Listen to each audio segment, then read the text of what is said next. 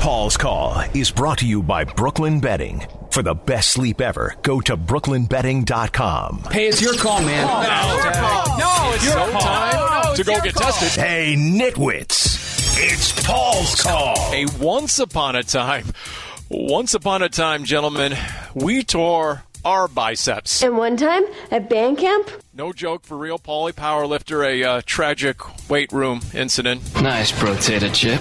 That's not all protein shake. So last night, when stinking Rob Fredrickson ats me on Twitter at Paul Galvisi, and the former Raiders first round pick tweets out a picture of himself playing outside linebacker for the Cardinals with a deformed biceps muscle.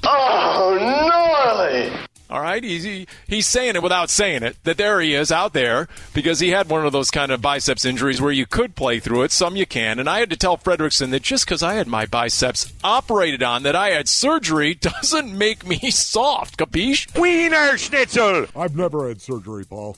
I got all the Starkey jokes. I think you were one of them, Wolf, where you're like, everyone's like, hey, Paulie Pencilneck, how can you tear something that you don't have?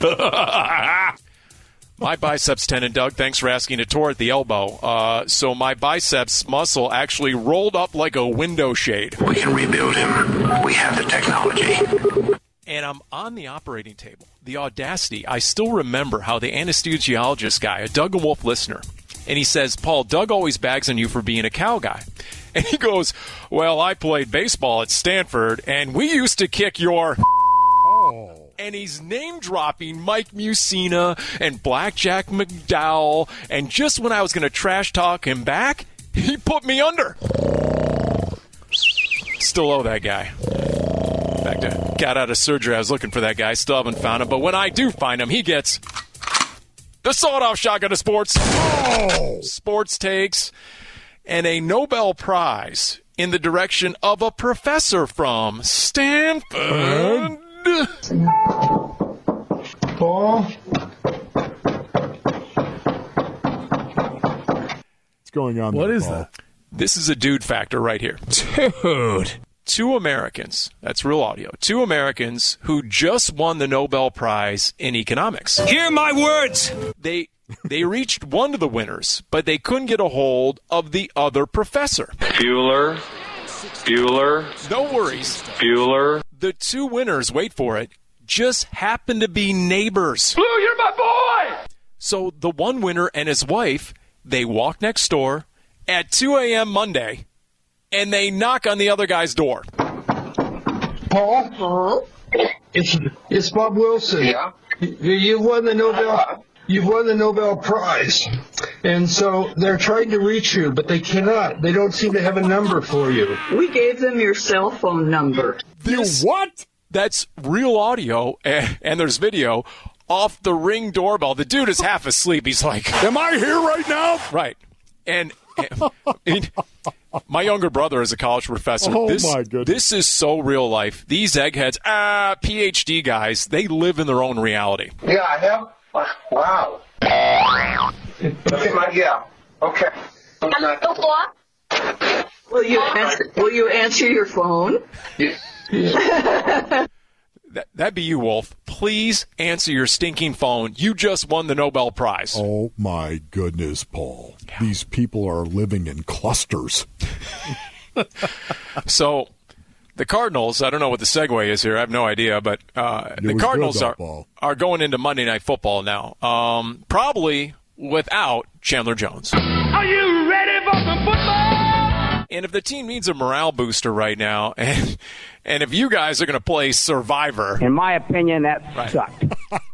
then you know what? Jim, I don't do this lightly, but I think every once in a great while we need to cue it up. Uh, what the Cardinals do need. How about Eye of the Tiger as performed in our it. newsroom once upon a time by Pablo and Mike? Dun, dun, dun, dun. Rising Dun, up, dun, Yep. dun. back on the street. Dun, dun, Yep. dun. Did my time, took my chances. Okay. Dun, dun, Went dun. the distance, No. now Dun, I'm back on my feet. Okay. Boy, that, that that's was that pretty was a good, mistake. Paul. I mean, I regret I that. mean honestly. Yeah, that's- acapella. I- Make no mistake, though, the only thing worse than Pablo and Mike singing Eye of the Tiger a cappella in the newsroom would be the Cowboys defense. So here's the bottom line. They have a defensive coordinator that hadn't coached since 2014. And the three years previously, in 2012, 2013, and 2014, Mike Nolan was ranked no higher than 25th. Out. He hadn't coached in five years, and now his defense is terrible. The Cowboys are not giving effort. They're missing gaps. And when you give up 300 yards rushing, it's not hard to play defense in this league. It's simple. It's hustle, it's effort,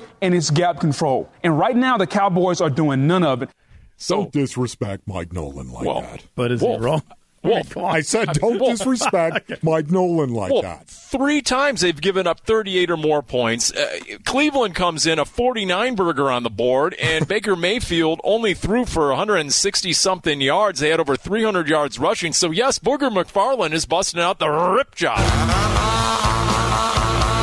Bugger, maybe you should take the high road and just say, I think we all know what's going on here. Well, apparently, speaking of Booger McFarland, at some point in the last 24 hours, Booger also said that the Cowboys' offense could be better with Andy Dalton. Oh, come on! To which Greg McElroy on E ESPN says, You really could make a case that Andy Dalton is maybe the best quarterback in the division still, but to say that the offense is going to be better is absolutely ludicrous.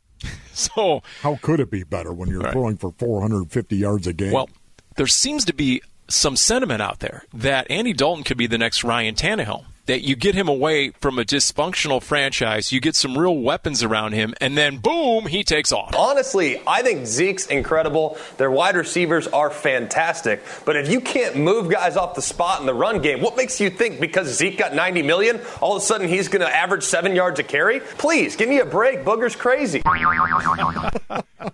So, Andy okay. Dalton and the Cowboys, that is going to be a tough game. You know what's crazy is Monday Night Football last night and seeing the Chargers do what the Chargers do. Crab cake and football. That's what Maryland does. No, for the Chargers, we know their LA DNA. Just blow big leads, lose close games. Second straight week, they've blown a 17 point lead. Last year, they lost nine games by a single score. And then last night, one more time. Teachable moment here. As so far in his young career, Justin Herbert has lost games late to Tom Brady, Patrick Mahomes, and Drew Brees. They've done an exceptional job of closing games out and had the ball late in the game, and all three of them went down and, and made big plays for their team. And that's something that uh, we haven't been able to do on our side of the ball. And so being able to watch them do that, it's a definite learning moment. Speaking of learning moments, teachable moments. Big finish. It's time once again for No Comprendo. Here at Casa Calvici, I've got an 11 year old diva. But as our saying goes, it can always get worse. Now to that wild ride caught on camera. An 11 year old on a school bus isn't unusual, but it is when the child is behind the wheel. What? And leading the police on a high speed chase. Oh, no. A high speed police chase of a school bus with an 11 year old behind the wheel. No Comprendo. I don't know why I'm. This 11 year old definitely putting the Zoom into Zoom classes. Driving like Doug in a stolen school bus. Police say that 11 year old stole that school bus, leading police on a wild and dangerous high speed chase that spanned nearly 13 miles. I mean, what are you doing? And lasted nearly half an hour. Oh, my God. 13 miles worth of school bus police chase with a fifth grader behind the wheel. You want to tell me just what in the fresh turkey hell we're dealing with here? Long story.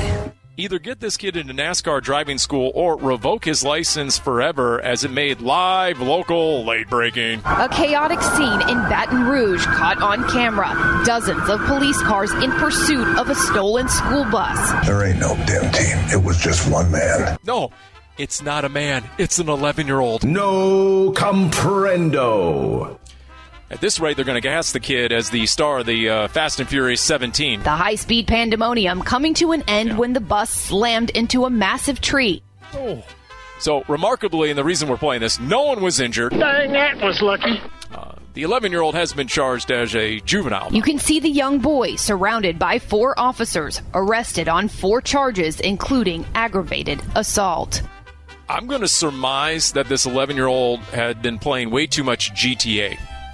That's Paul's call. Thank you, Paul.